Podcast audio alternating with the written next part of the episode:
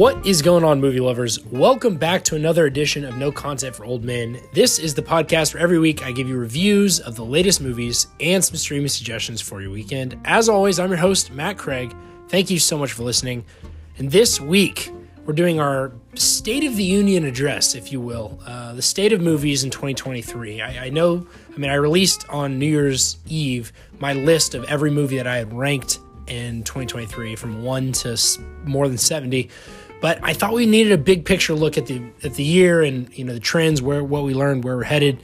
So that's what we'll be doing. Uh, then of course there will be the usual something new, something old, and something to stream. I think all three of those movies in this this case uh, are very very good, and I'd highly recommend them. So you'll want to stick around for that. But first, Mr. President, the state of the union is strong. Well, we've watched them, we've ranked them, we've drilled down on the individual merits of more than 70 movies that were released this year. Now, the only question that remains is what does it all mean? Firstly, it needs to be said that 2023 was a very good uh, year for movies, the best since 2019. It was pacing toward being a great year with Spider Verse and Past Lives, and a total of nine movies that would finish in my top 15 for the year being released before what we at this newsletter call movie season. But unfortunately, I found the award slate to be somewhat disappointing. And I realize this that's uh, very subjective. Uh, I mean, I've heard convincing cases for the brilliance of Poor Things or The Zone of Interest or even The Holdovers, but to me these movies were a mixed bag of incomplete promise and I've failed to, and they failed to elbow their way into the top of my rankings. More exciting than the quality of this year's movies was their relevance the Barbenheimer phenomenon brought the form into the mainstream in a way that really hasn't been done in years. Because both Barbie and Oppenheimer were they were huge successes, but they were labeled and thought of as movies rather than, you know, comic book theme park rides to borrow a term from Mr. Scorsese. It's wishful thinking to look at this anomaly of the three highest grossing movies of the year not being remakes or sequels and think the tables have turned on the IP era. Nine of the next 10 on the list of top grossers don't qualify for that, and 2024 slate is once again full of them. This is no artistic renaissance. If anything, the success of Barbie will bring on even more movies as product marketing, and the success of something like Five Nights at Freddy's and The Last of Us will launch a bajillion video game adaptations. But my glimmer of hope lies in the potholes, or excuse me, just the regular holes pierced in the blockbuster armor. This year, more than the last several, huge movies that were considered bad underperformed, some even bombed, and big movies that were considered good overperformed. It seems like you can no longer slot in unnamed superhero movie fall 2023 into a slideshow five years out, package some three hour slop of movie stars and CGI, and expect everyone to gobble it up. That's really all I can hope for. Next year, we have Dune 2, Gladiator 2, Furiosa, and uh, the Joker sequel, Joker Folie à Deux. And they're all sequels, and they're all big box office plays, and yet they were all conceived and created, at least we think, first to be good and second to make money. I'm choosing to be optimistic, of course, armed with the recent wobble of the streaming business and the announcement that the total box office receipts uh, totaled its highest amount since pre pandemic 2019. Undoubtedly, studios are still tightening their belts, cutting down on the number of projects and budgets. Indies are really struggling to do good business. But if 2023 proved anything, it's that the cinematic art form, eye roll, remains an essential part of popular culture. May it ever be thus. I also want to point out just a couple. These are quick hitters uh, of 2023 trends that I want to I want to get out there. First, just like everywhere else in society, steps on soapbox. Boomers in the movie biz are using the money and prestige accumulated over 80 plus years to do, well, whatever the hell they want.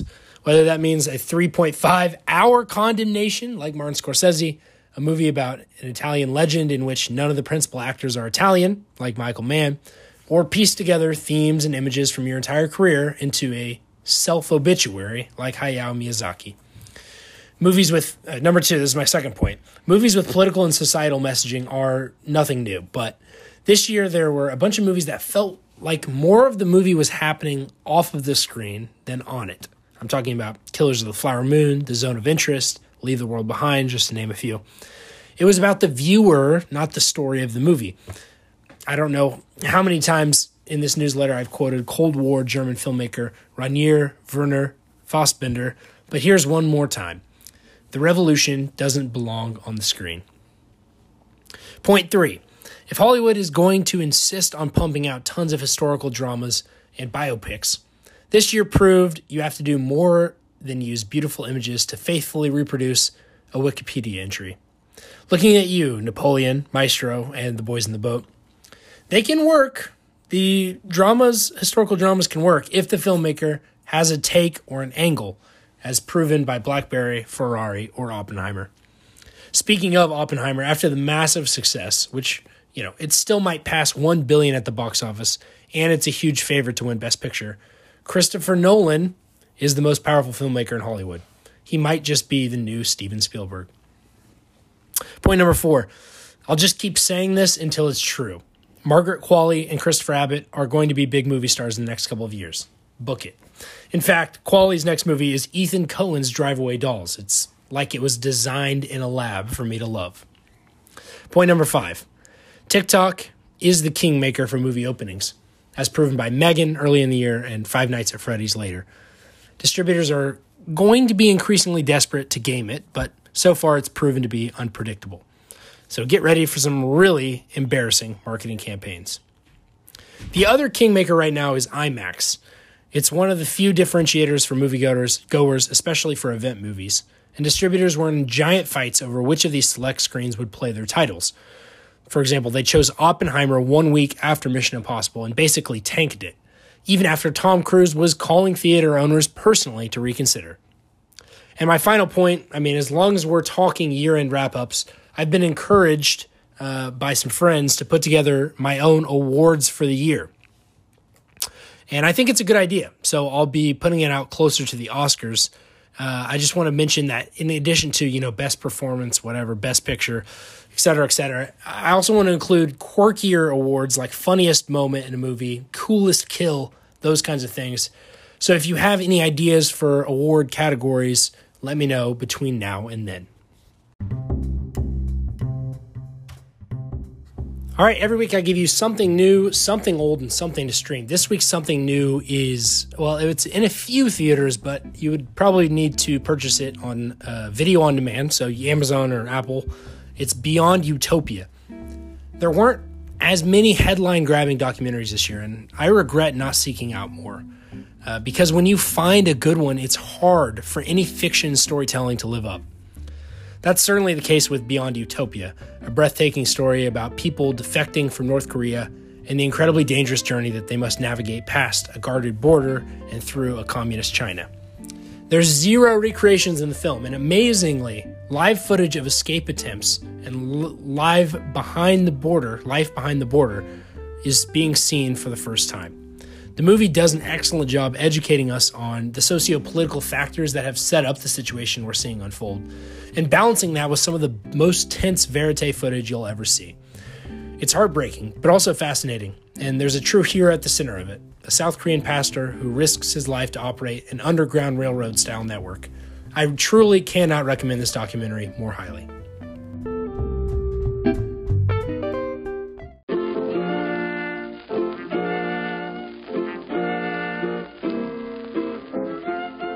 This week, something old comes from 1991. It was on Netflix for the past few months, but I, I just checked and it's off there now. It's Backdraft. We love the 1990s as a movie decade because of how earnest and unself aware, which in this case is a positive in comparison to the meta self referential irony of today, those movies were. In that category, this would be a first ballot Hall of Famer. Kurt Russell, Billy Baldwin, and Robert De Niro star as firefighters in Chicago who all wax poetic about fire, how firefighting is the most important, most honorable calling a man, and yes, always a man, could possibly achieve. If you buy in, this movie has a lot to offer. Whether it's a conspiracy plot about an arsonist blowing up suspiciously linked targets, or the relationship story of two brothers trying to find their way out of their father's shadow, or the fact that those two plot lines don't really connect. we got Donald Sutherland We got Scott Glenn, Jennifer Jason Leigh rounding out a strong cast, and director Ron Howard is one of the most reliable pair of hands of the era, giving the fire scenes more than enough flair, pun intended, to, to satisfy any viewer.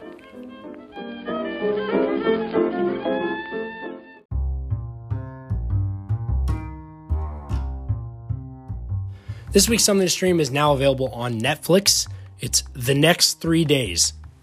This is very much my kind of movie a pure plot centric thriller about a woman, played by Elizabeth Holmes, or excuse me, Elizabeth Banks, who gets accused of murder and sent to jail, and her husband, played by Russell Crowe, who, after extinguishing all legal options, decides to break her out and escape.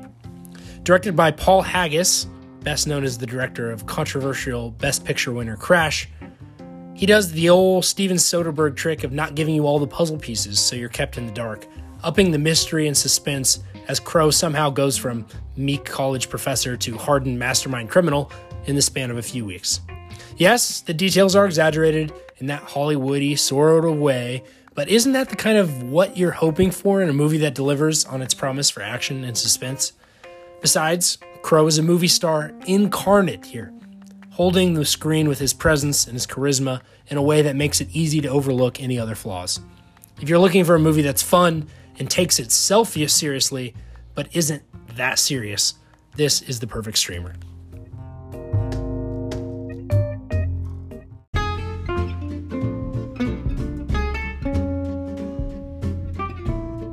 All right, guys, that is going to do it for this week's show. I really appreciate you listening. I really appreciate you kicking off 2024 with me. As for next week's show, uh, I still have not seen the Iron Claw. I really want to see the Iron Claw, so hopefully I get to do that and talk about it next week. Also, All of Us Strangers is now here in Los Angeles, um, and that was kind of a, a, awards. I mean, it's it's on the back burner of the awards show, but it is in that conversation. So I'm hoping to see that one too. If I can get to both of those, we will be talking about them next Friday. I want to mention that uh, the best place to find me is at mattcraig.substack.com. That is the newsletter link. That is where you will find um, my weekly newsletters, not only on Friday, but also on Tuesday, where I do Internet Roundup. And on the Fridays show, one thing that's not in the podcast is my trailer watch, which this week is talking about Jake Johnson's self reliance. Big fan of Jake Johnson uh, and big fan of uh, his sensibility. So I'm looking forward to seeing that movie. I'm pretty sure it goes straight to Hulu in the next couple of weeks. So you'll want to check that trailer out. And again, mattcraig.substack.com. Uh, you can subscribe on there. You can reply to those emails and get in touch with me there or on Twitter at Mr. Matt Craig if you would like. I just know Twitter is headed down the tubes. so until next Friday, guys, as I always say, I guess I'll see you at the movies.